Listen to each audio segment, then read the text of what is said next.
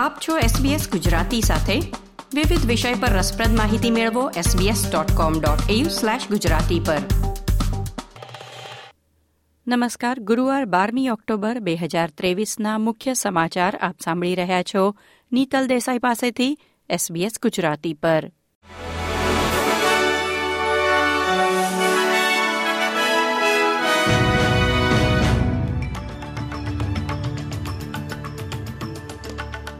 ઓસ્ટ્રેલિયાના ચૂંટણી પંચે મતદારોને ચેતવણી આપી છે કે વોઇસ જનમત માટેના મતદાન સમયે હા અથવા ના ઝુંબેશના સંદેશવાળા ટી શર્ટ અથવા અન્ય કોઈપણ પહેરવેશ પહેરવા નહીં. અધિકારીઓ દ્વારા આવા પહેરવેશને પ્રચાર ગણવામાં આવશે અને મતદારને મતકેન્દ્રમાંથી બહાર કાઢી મૂકવામાં આવશે. ઓસ્ટ્રેલિયાના કાયદા મુજબ મતદાન સ્થળના પ્રવેશદ્વારથી છ મીટરની અંદર પ્રચાર કરવાની પરવાનગી નથી. ઇઝરાયલ છોડી ઓસ્ટ્રેલિયા પાછા ફરવા ઇચ્છતા ઓસ્ટ્રેલિયન નાગરિકો માટે ઇવેક્યુએશન ફ્લાઇટ્સ આવતીકાલ શુક્રવારથી શરૂ થશે. ઇઝરાયલના બેનગુરિયન એરપોર્ટથી લંડન સુધીની બે મફત ફ્લાઇટ્સનું આયોજન કરવામાં આવ્યું છે. વધારાની ફ્લાઇટ્સ વિશે વિગતો આવનાર દિવસોમાં જાહેર કરવામાં આવશે. ઇઝરાયેલના નવા રચાયેલા યુદ્ધ કેબિનેટે ગાઝા પટ્ટી પર હુમલો તીવ્ર બનાવ્યો છે અને હમાસને પૃથ્વી પરથી ભૂસી નાખવાનું વચન લીધું છે.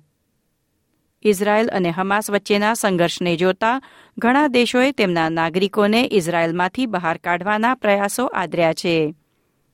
દરમિયાન ઓસ્ટ્રેલિયાના અગ્રણી રાજકારણીઓએ ફરી એકવાર જાહેરમાં યહૂદી સમુદાય માટે સમર્થન દર્શાવ્યું છે. વડાપ્રધાન એન્થની એલ્બનીઝીએ મેલબર્નમાં એક સેનેગોગમાં સભાને સંબોધી હતી, જ્યારે ફેડરલ વિપક્ષ નેતા પીટર ડટન અને ન્યૂ સાઉથ વેલ્સના પ્રીમિયર ક્રિસ મિન્સે ગઈકાલે રાત્રે સિડનીમાં એક કાર્યક્રમમાં હાજરી આપી હતી. ચીને છેલ્લા ત્રણ વર્ષથી કેદ કરાયેલ ઓસ્ટ્રેલિયન પત્રકાર ચેંગલેઈને મુક્ત કર્યા છે. ચીનનો દાવો છે કે તેમની સજા પૂરી થઈ હોવાથી તેમને ઓસ્ટ્રેલિયા પરત ફરવાની પરવાનગી આપવામાં આવી છે.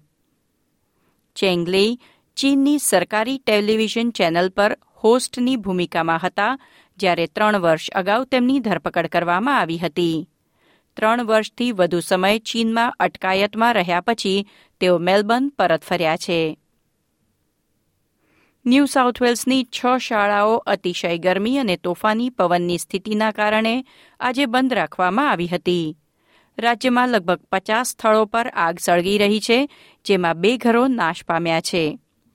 સિડની, હન્ટર વિસ્તાર ઉપરાંત ઓરેન્જથી બ્રોકન હિલનો ઉત્તર પશ્ચિમ વિસ્તાર તેમજ ડબ્બો, બાથર્સ સહિત રાજ્યના મધ્ય પશ્ચિમ વિસ્તારો માટે આગના જોખમની ચેતવણીઓ અને ટોટલ ફાયર બેન જારી કરવામાં આવ્યા છે. ખેલ સમાચારોમાં ભારત ખાતે ચાલી રહેલા ક્રિકેટ વર્લ્ડ કપમાં દક્ષિણ આફ્રિકા સામેની ઓસ્ટ્રેલિયાની મેચમાં આજે ઓલરાઉન્ડર માર્કસ સ્ટોઇનિસ રમે તેવી શક્યતા છે. આ સપ્તાહની શરૂઆતમાં ચેન્નાઈમાં યજમાન ભારત સામેની મેચમાં ઈજાને કારણે માર્કસ સ્ટોઇનસનો સમાવેશ કરવામાં આવ્યો ન હતો. આ હતા ગુરુવાર બારમી ઓક્ટોબરની બપોરના ચાર વાગ્યા સુધીના મુખ્ય સમાચાર. લાઇક શેર કોમેન્ટ કરો. એસબીએસ ગુજરાતીને ફેસબુક પર ફોલો કરો.